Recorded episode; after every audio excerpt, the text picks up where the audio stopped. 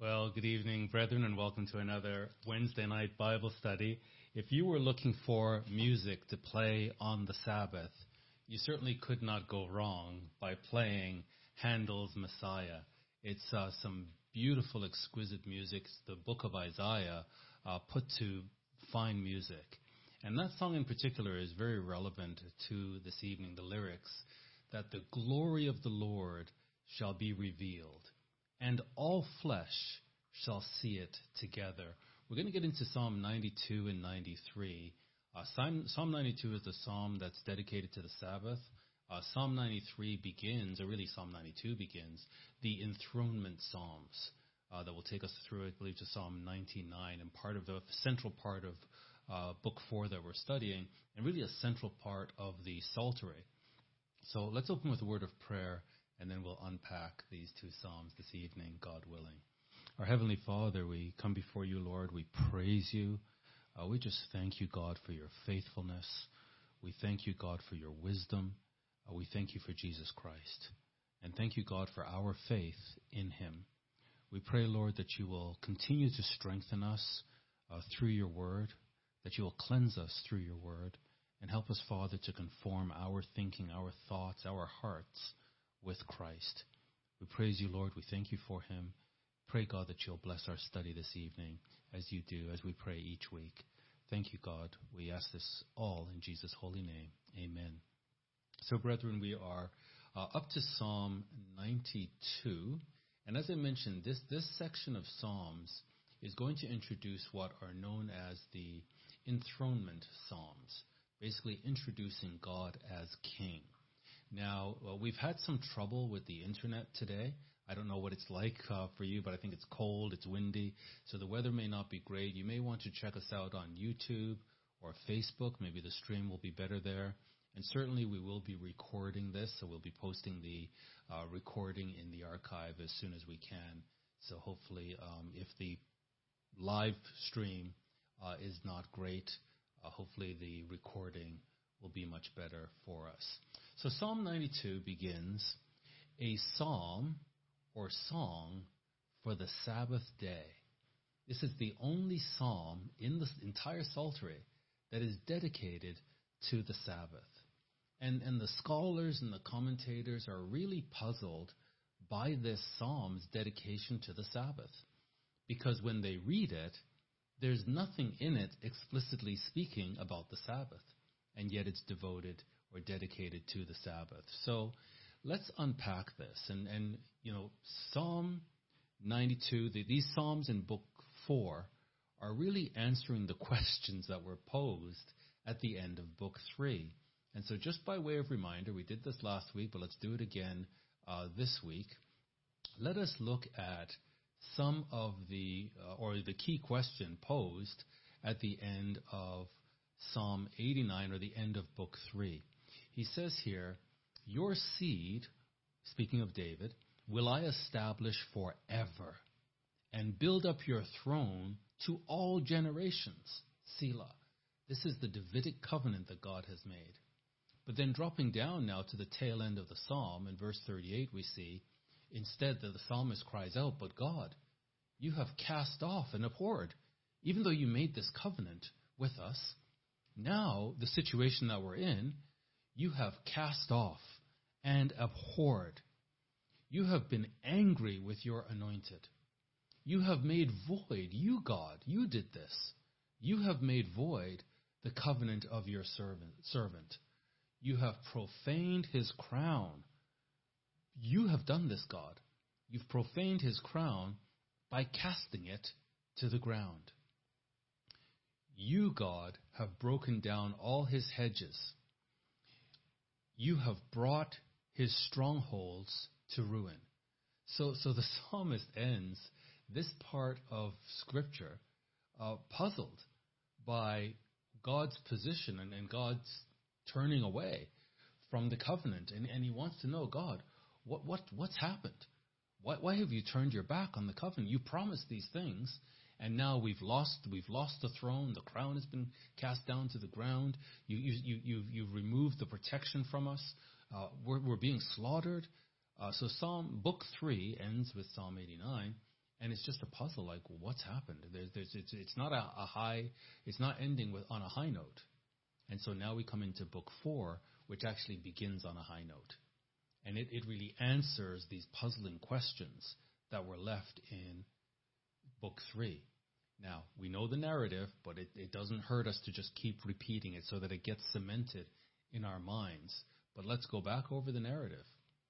We'll go back to what Moses wrote here in uh, the Torah, where he writes in Deuteronomy 30, verse 2 And you shall return unto the Lord your God, so you, you will repent, and you shall obey his voice according to all that I command you this day. That's all that's in Torah, that they will actually observe this.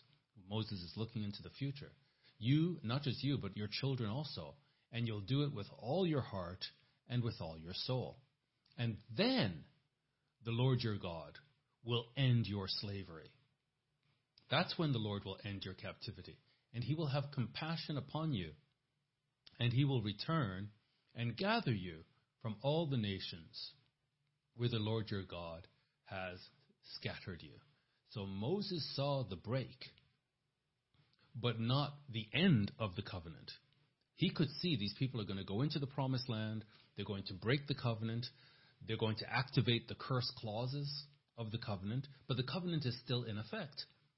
And because of the bigger covenant that God has with Abraham, that God will then intervene. And that promise was inherited by Isaac and then by Israel. Um, and, and that overshadows, in a sense, the Mosaic covenant with its if then clauses. There's a clause in the Abrahamic covenant which is unconditional. It's all on God to, to, to make it happen. So Moses could see, even though they're going to activate the curse clauses, that in fact God would still be faithful to his promise to Abraham. So what do we see in Isaiah?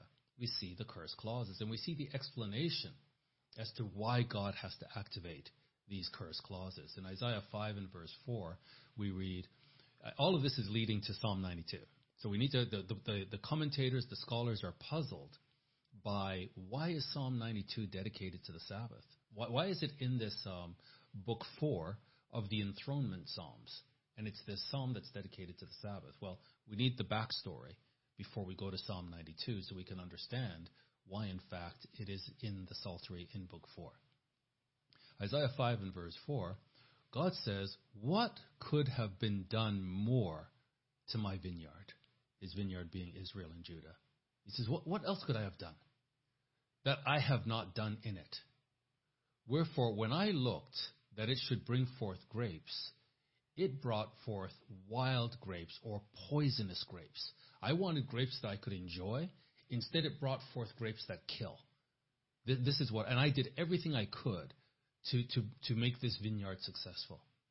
And now, go to, I will tell you what I will do to my vineyard. So God has finally come to this. I can do nothing else. This is my vineyard. I don't have other vineyards. This is my vineyard. This is where I expect to have fruit. And I've done everything I can to make this vineyard successful. And it has been the exact opposite. It's, it's turned poisonous. Now go to, I will tell you what I will do to my vineyard. I will take away the hedge thereof. So what we see in Psalm 89, where the psalmist is, is bemoaning their fate and complaining that God has taken away the hedge. Yeah, that's exactly what he said he would do if they were unfaithful. I will take away the hedge thereof, and it shall be eaten up. So beasts of the field will come in and take it. And I will break down the wall thereof, and it shall be trodden down. I will remove my protection from these people. And I, God will do this. I will lay it waste. So the, the psalmist in Psalm 89 is like, God, you have um, turned your, your back on us. You, you, you covenanted, but now the, the, the, crown is cast to the ground, and, and we're lost, and we're, we're, we're being trampled. Yes, exactly. I will lay it to waste. It shall not be pruned nor digged. It won't be cared for anymore. But there shall come up briers and thorns. I will also command the clouds that they rain no rain upon it. God has had it. He's reached the, the end of his patience. And so even nature will turn, so the wild beasts of the field will destroy them, but even nature will turn on them. Why? For the vineyard of the Lord of hosts is the house of Israel. and the men of Judah his pleasant plant. And he looked for judgment. That's what he wanted from them. Judgment in the earth to come from his house of Israel and Judah. But behold, oppression. And then you can hear the voice of Habakkuk crying out, saying, Lord, I'm looking for justice and judgment, but I just see oppression within the covenant, the covenant community. And God is saying, Yeah, I, I was looking for these things too. And all, the, all I see is oppression. For I was looking for righteousness, but behold a cry, the cry of the victims within Israel and Judah who are oppressed by Israelites, fellow Israelites, and fellow Jews. Uh, God is looking for righteousness instead. It's like he, when he says, Behold a cry, you can also almost think of Israel's beginning when they were enslaved by Pharaoh. And they were crying out to God, and their cries reached heaven. And God responded and took down Pharaoh. Now, isn't it ironic that the cries reaching up to heaven now at this part of the story are also from Israelites, but the oppressor is no longer Pharaoh. It's fellow Israelites. And this is what God hears. And he comes to rescue the meek and, and, and, and, and the poor. But having said all of that as to what he's going to do to his vineyard, Isaiah still tells us, or God tells us through Isaiah, that we mustn't write off Jerusalem. In Matthew 23, God says that Christ says to them that you won't see me again until you shall say. So we mustn't write her off because he now instructs someone who's faithful, who understands the narrative, speak you comfortably to Jerusalem and cry unto her that her warfare is accomplished. This is why Handel's Messiah is so such an. It's not just you know exquisite, beautiful music, but it's based on Isaiah. It's Isaiah put to music. And so now that we truly understand, most people are always beautiful. They unto us a son is born, and they have no clue what it means. But we understand what it means. And so we can listen to this kind of music on the Sabbath and just be so inspired.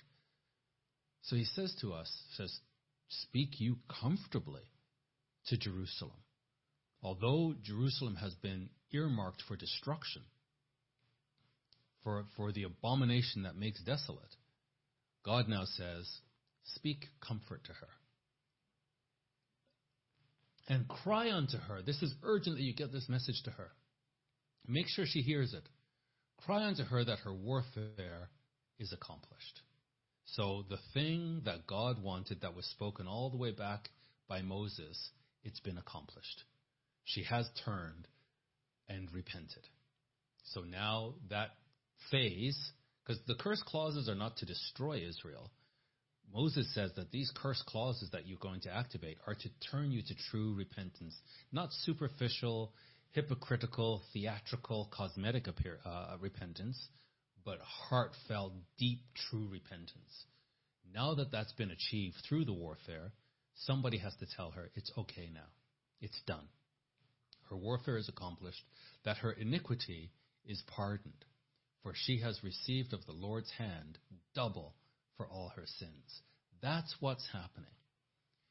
Now, as we fast forward into this future of the narrative, now that that's accomplished, Jerusalem and Judah and Israel as a whole can now be the shining light to the world. The world can now be set right, God's plan can now be activated, and the whole world can now benefit from the covenant relationship that God has with his covenant people. so we can fast forward into the future listening to Zechariah, and Zechariah tells us that it shall come to pass. So, so even though there's going to be this warfare against Jerusalem, there's going to be this abomination that makes desolate, God is then going to save Jerusalem. And Jerusalem is going to overpower her enemies, and Judah is going to overpower their enemies supernaturally with the help of the Lord, and the world will be set right. And the whole world will come to realize who God's covenant people are. And he says now, and it shall come to pass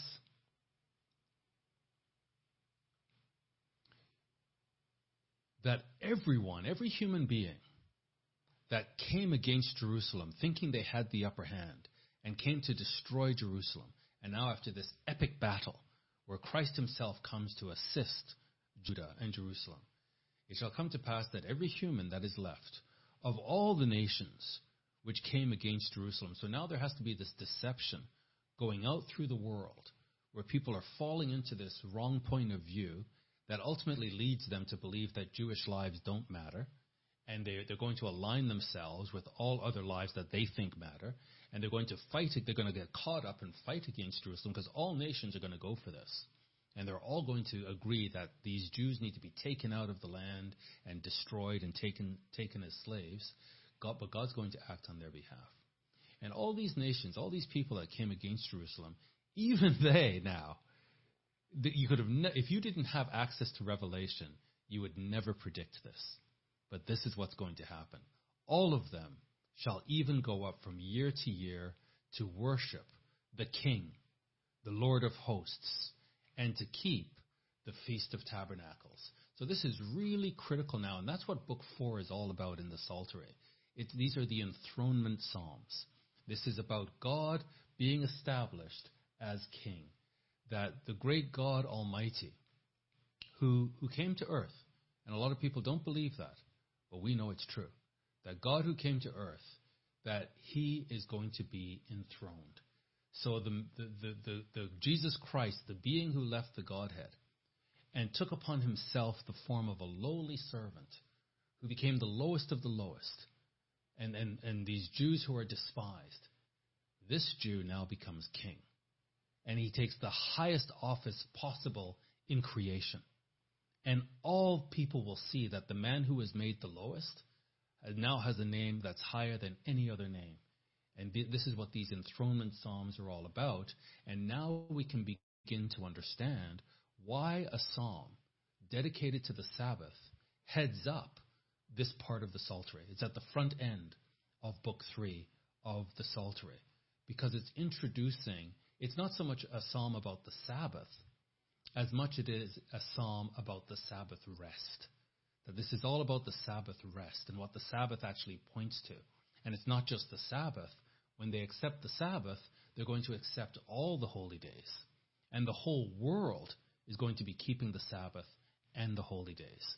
And so we see that here, that from year to year, they're going to worship the king.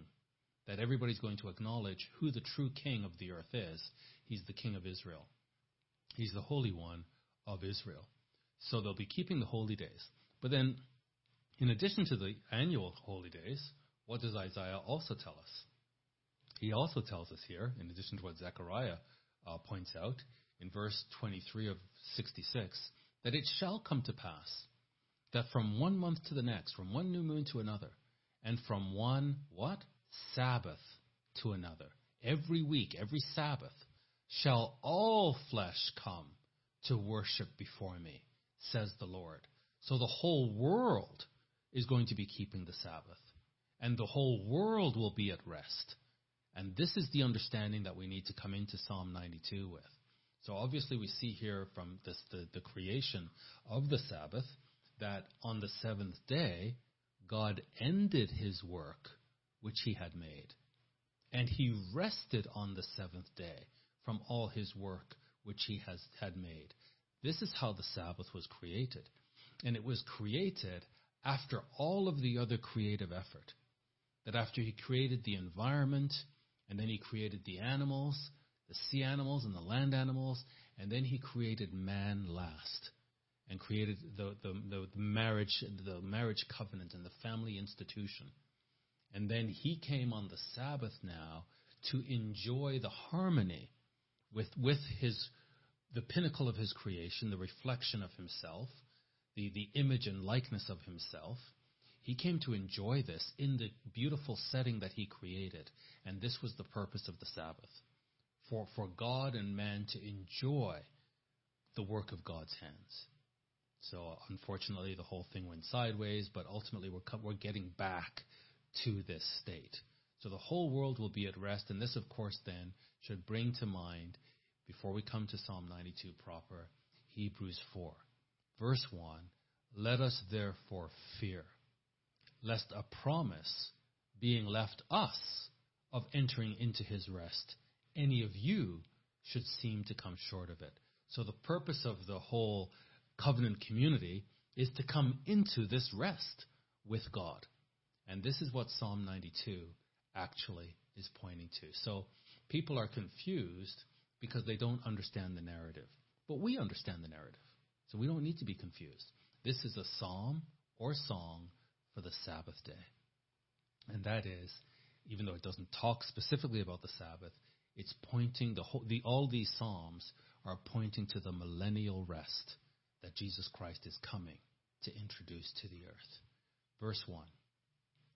It is a good thing to give thanks unto the Lord and to sing praises unto your name, O Most High. No one is higher than the Most High God. And it is a good thing to sing praises to his name.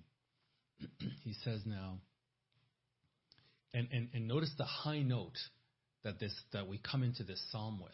That instead of the despondency that we saw at the end of book three, we see great joy here.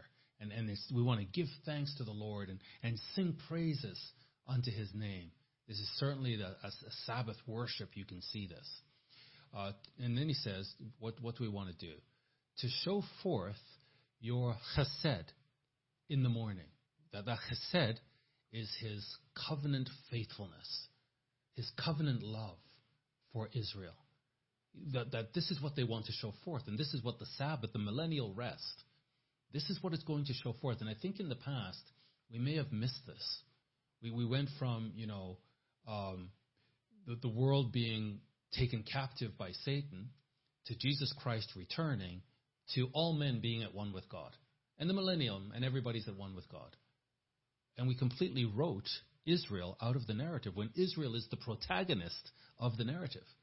The, the book is all about Israel and the relationship that God has with Israel and everything he does to save Israel. And so the, the proper understanding now is that, yes, the world is held captive.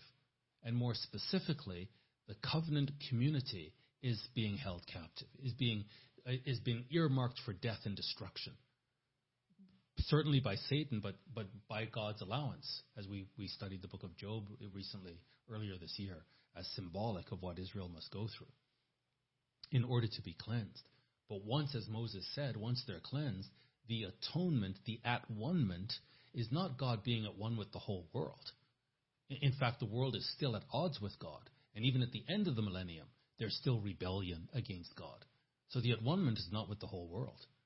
But as Moses uh, foretold, the at one the atonement, is for the covenant community. And once the covenant community is at one and at peace with God, then we can have the Feast of Ingathering. Then we can bring in the other nations, and they will be led in worship by the covenant community. So that's the proper understanding of the narrative. And now this, this, this is what this is about. That the covenant community can now show to the world the chesed, the covenant love, the covenant faithfulness in the morning, and the emunah, the, the, the faithfulness every night. And, and you think of that Hebrew word emunah, and, and the way we say uh, when somebody prays and we absolutely agree and that's the way it's going to be, we say, Amen. It is so. And, and this is how we can think about God, that it is, when He speaks, it is so. So it's the chesed and the emunah that, that, that the, these, the covenant community is to show to the world in the millennial setting. Upon an instrument of ten strings and upon the psaltery. So think of this beautiful music. Upon the harp with a solemn sound. So, so the music is designed to evoke an illicit emotion. It's not just music you sit and you couldn't care less.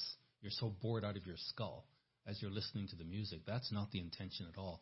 This is going to take some very skilled, talented musicians who are truly devoted to God, who can play this music in such a way that it moves men's souls. And they realize just how profound this point in time in man's history is. Now, this singing to the Lord, Isaiah spoke of this. In Isaiah 52 and verse 9, speaking to the covenant community, break forth into joy. Sing together, you waste places of Jerusalem. You see, we understand the narrative. Yes, Jerusalem is earmarked for destruction, but that's not the end. In fact, it's the beginning. It's the end. It's the beginning, not the end. that, that when Jerusalem is earmarked for destruction and subjected to the abomination that makes desolate, that that's when they'll finally wake up. That's when the blindness, the scales of Judah will be removed. And they will truly repent and turn to their true Savior. And we can then speak comfort to her and say unto Judah, Behold, your God. so they are to break forth into, into joy after all of this, this destruction, this, this warfare. Sing together, you waste places of Jerusalem for the Lord has comforted his people. He has redeemed Jerusalem. So this is this is a really critical, critically important text that uh, we, we, we should almost have this whole narrative uh, by heart by now. That this is something that we just truly understand, and it's everywhere in Scripture. So coming back to Psalm 92, for you, Lord, have made me glad. How? through your work. Remember in the Genesis account, God worked for six days, and then he created the Sabbath by resting. And now, here in this um, psalm devoted to the Sabbath day, the psalmist writes that you, Lord, have made me glad through your work. God was actually doing something. And finally, we come to the end result of what he was doing, and it, it brings forth such joy that the whole nation can break out into great singing and great joy. And, and the great musicians, the talented musicians, think of uh, Handel's Messiah, the, be- the exquisite beauty in the music and the effort, the effort in putting this music together. He says now, listen, I will triumph in the works of your hands. I will triumph in the works of your hands. What does that mean? What does the psalmist mean? That, that my triumph will be in the works of your hands. God is doing something, and the, the member of this covenant community is saying, My victory was actually in your work, what you were doing. Let's read on. Let's go to Isaiah 60. What is this work of his hands? He says in Isaiah 60, verse 21, we'll just cut into it here. We should really read the whole passage. But if we could read the whole Bible, we'd be here all night. Your people shall be all righteous. This is the end result. This is what God is working towards. This covenant community where all the people, what Moses foresaw, shall be all righteous. So Jeremiah says that they'll no longer, uh, one will say to another, know the Lord, because they'll all know me.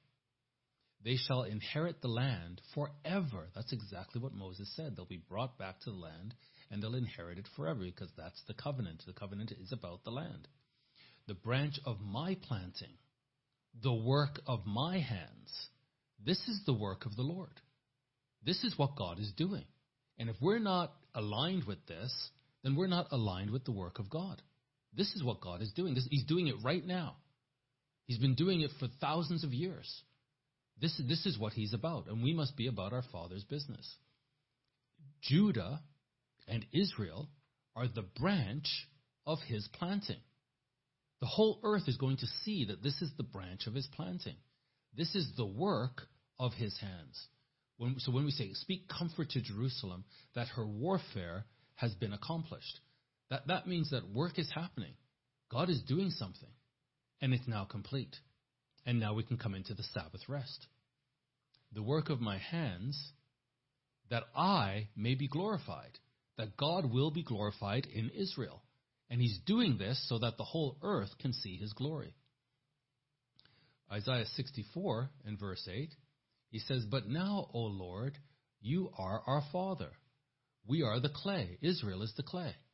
And you are our potter. And we all are the work of your hand. Israel, repentant Israel, is the repentant Israel in which God can be glorified is the work of God's hands. And so the Sabbath points to all of this work being done. In Isaiah uh, 44 now, he says he'll be glorified in Israel. In Isaiah 44 and verse 8, he says to Israel, Fear you not, neither be afraid. So th- this is speaking to a people who are earmarked by the whole earth. All the nations of the earth agree together. These people need to be destroyed. And they bring all of their firepower to destroy these people and remove them from the land. And God says to Israel, Fear you not, neither be afraid. Haven't I told you from that time? And haven't I declared it? You are, you are even my witnesses. You're my, you, you have the scriptures. This whole plan was laid out by Moses from the beginning. You have the scriptures. Everything's been written. You're my witnesses. Is there a God beside me? Yeah. There's no God. I know not any.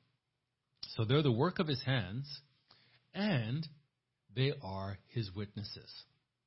So God is fully expecting them to declare to the whole world the chesed and the emunah of God.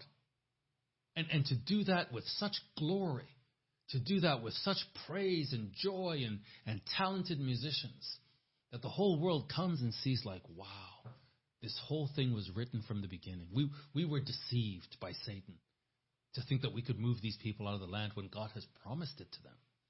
So these are his witnesses. What they're going to do is say, yes, we were guilty. We betrayed our God. And it was written from Moses that this is what would happen to us. But Moses also wrote that God would never uh, turn his back on the covenant. All we did was activate the curse, curse clauses. And now, through God's mercy, we have truly repented, and we, we are all now righteous before the Lord, and we're now here to declare to you the righteousness of the Lord because we are the work of his hands. And now he can rest from doing that work because the warfare is accomplished, and we have now become the people that he had envisioned all the way from the beginning when he set in motion the plan of salvation to redeem mankind. He says now that they are to be his witnesses. Back to Psalm 92. O Lord, how great are your works, and your thoughts are very deep. Even, even um, the Apostle Paul talks about the mysteries of God and, and, and the mystery of the ages and, and how unfathomable are these mysteries. And they can only come to us by revelation. We could never figure this out. He says that the, the God's thoughts are so deep and, and his works are so great. And then he says, a brutish man doesn't know.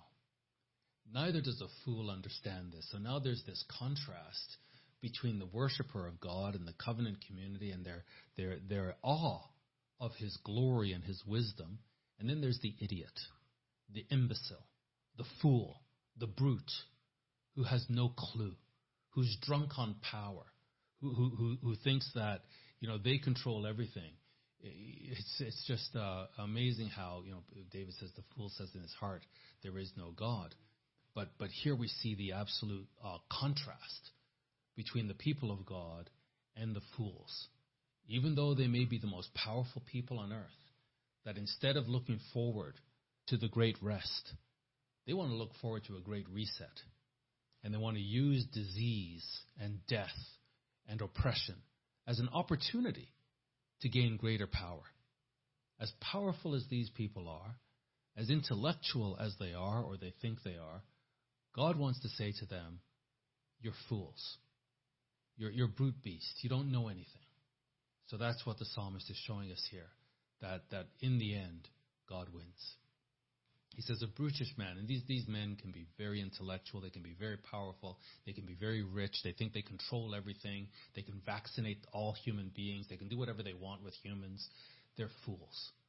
A brutish man knows not, neither does a fool understand this. Here, in fact, these same people uh, who are brutes, God says, in the end, the sons also of them that afflicted you, and these are powerful people, they shall come bending unto you. And all they that despised you shall bow themselves down at the soles of your feet. This is the future of Israel, and this is the future of all those who think they can fight against the people of God. And they shall call you the city of the Lord, the Zion of the Holy One of Israel. They're going to acknowledge this. Right now, they don't know anything. They're fools. But eventually, the whole world will come into this Sabbath rest and will acknowledge God. In verse 18 of Isaiah 60, uh, Hamas, violence, Hamas, shall no more be heard in your land, wasting nor destruction within your borders. not anymore.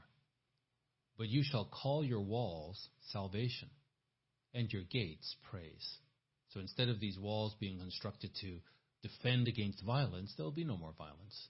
And the walls will just be an indication of where to find salvation. And the gates where to come and praise the Lord. Back to Psalm 92. For lo, your enemies, O Lord. You know, these are Israel's enemies, but, but they're actually God's enemies. So all these people who are um, rallying against the covenant community. Yes, the covenant community is evil. God says of them, I was looking for righteousness, and instead I found, I heard a cry for, of oppression, people being oppressed. I was looking for judgment, but instead I found oppression. So yes, don't, don't come and tell me, Adrian, these people are evil. I know, God knows, God tells us. That's not the point. The point is they're God's people. And anybody who, who destroys them will be destroyed by God. This is scripture. So these people are the enemies of God, these, these brutish people who want to oppress the covenant community. They're God's enemies. So he says, For lo, your enemies, O Lord, lo, your enemies shall perish. All the workers of iniquity shall be scattered. And that's really um, ironic in the sense that these people are going into the land of Judah to scatter the Jews. Because that's the covenant uh, curse that if they're unfaithful, they'll be scattered and taken out of the land. So that's what happens to them. But then the enemies end up being scattered. And that is Torah. That's exactly what Moses wrote.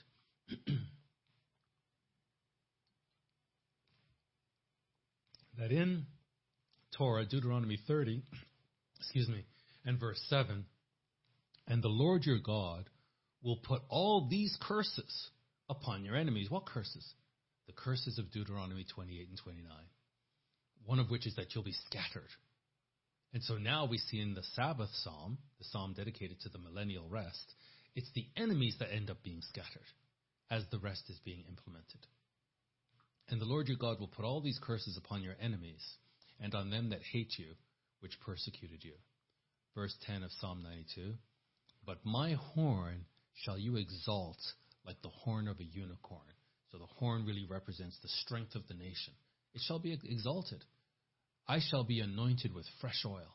So this is going to be the priest class of the earth. Mine, so right now we sort of have the Silicon Valley priest class, where they're untouchable, they're, they're the most powerful people on the earth. Well, that's all going to go away. And the most powerful people on the earth are going to be the worshippers of Jehovah.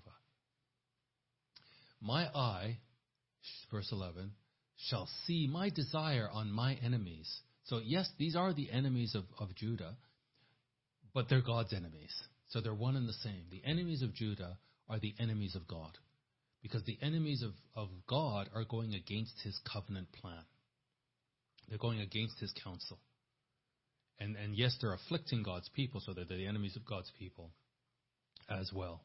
My eyes shall also see my desire on my enemies, and my ears shall hear my desire of the wicked that rise up against me. The righteous shall flourish. So this is the, the outcome of this Sabbath rest. That the warfare has been accomplished. The work of God's hands is now complete. The, the world can be made right. Everything can be put in its right place. And the righteous shall flourish like the palm tree. Takes us right back to Psalm 1 of what the, the, the fate of the righteous. The righteous shall flourish like the palm tree. He shall grow like a cedar in Lebanon. Those that be planted in the house of the Lord shall flourish in the courts of our God. So it doesn't seem like it today. Today, those who are being faithful to God are going to be persecuted. All those who desire to live uh, righteously in Christ shall suffer persecution. And, and even the covenant, the physical descendants of Jacob are unfaithful. They, they, they don't, many of them don't even know who they are. The people of Judah don't care about Christ for the most part. It's all wrong. But ultimately, in this Sabbath rest, this time of rest, it will all be made right. And those that be planted in the house of the Lord shall flourish in the courts of our God. And that's much of our work, is to push this narrative out there so people can understand the Bible so that they have time to repent and turn to God. Verse 14.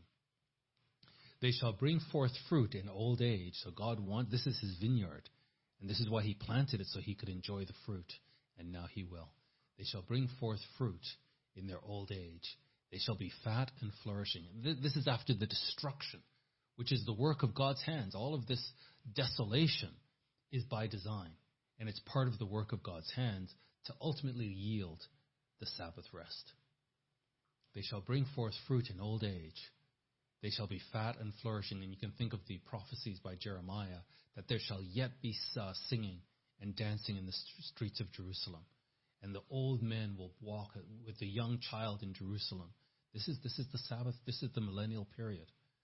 To show that the Lord is upright. The Lord is upright. Everything he does is right. He's righteous. And, and, and he will be right. He will fulfill his covenant to Abraham, Isaac, and Jacob to show that the Lord is upright.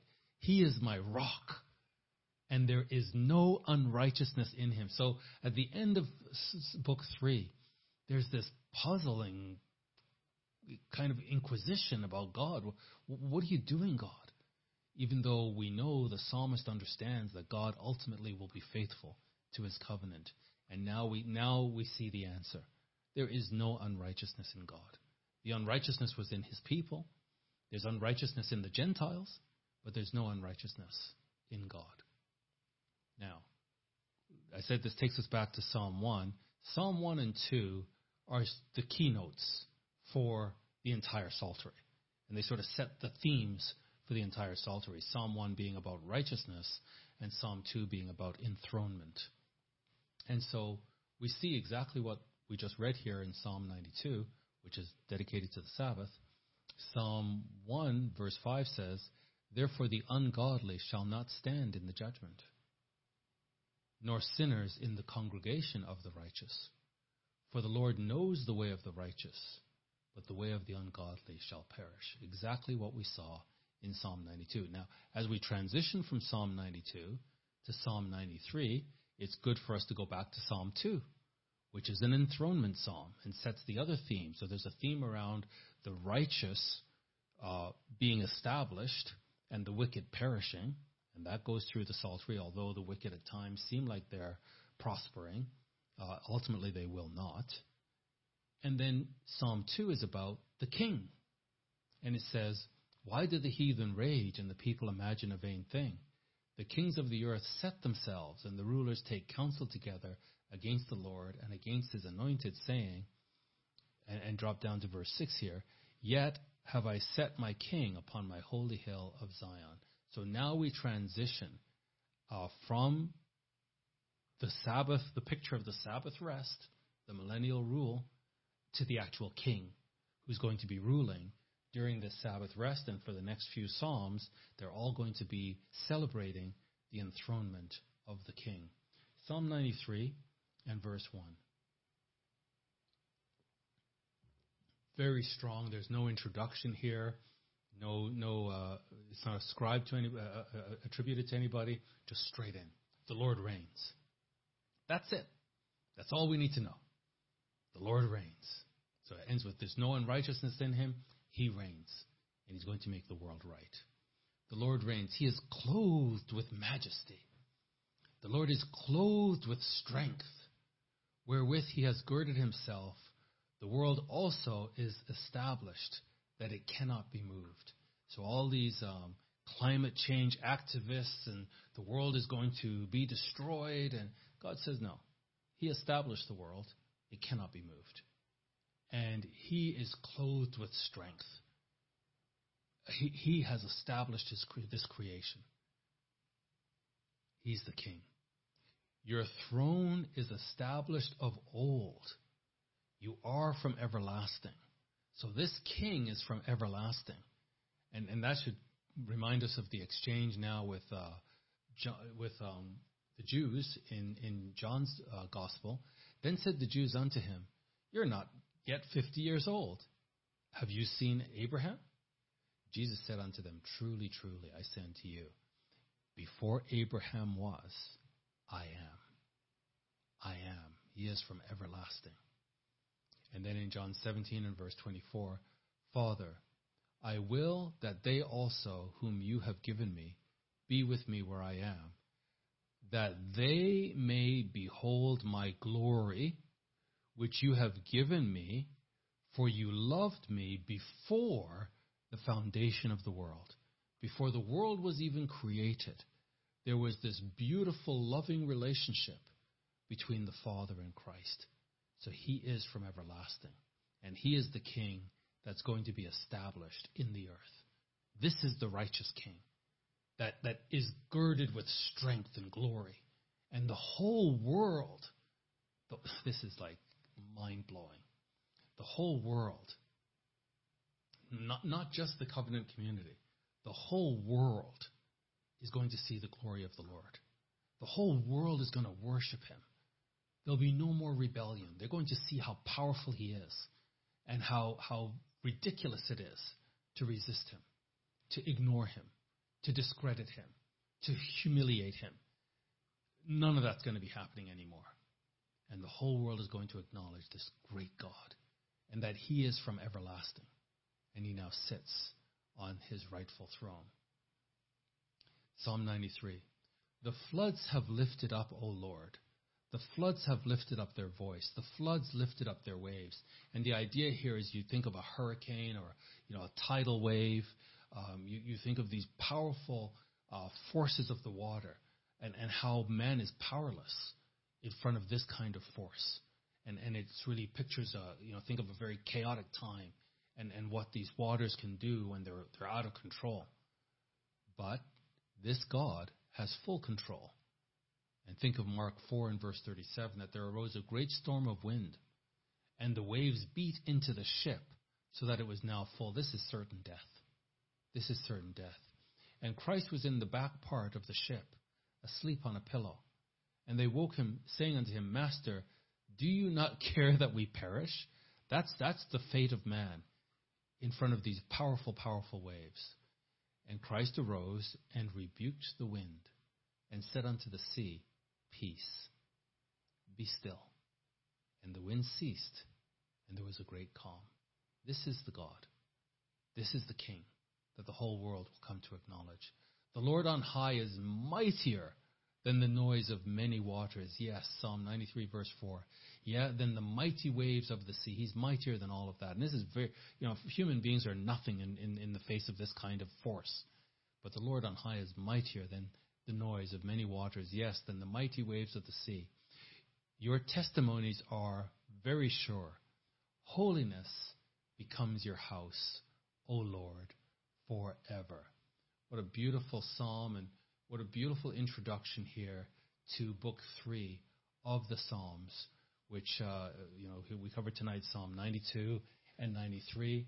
Uh, over the next few weeks, as we get into these enthronement psalms, it's just it's really something that we have to establish in our minds, regardless of what's going on today. And men are always battling for power, and then when they get power, they get drunk on power and they oppress, and, and many of them have no clue what God's plan is. And so even if they're best intentioned, they're, they're just working for Satan, working against the plan of God. But this God that we serve, this God that we serve is from everlasting to everlasting. And he's coming to establish his righteousness in the earth. What a mighty God we say, what, what a mighty, mighty God we serve, brethren.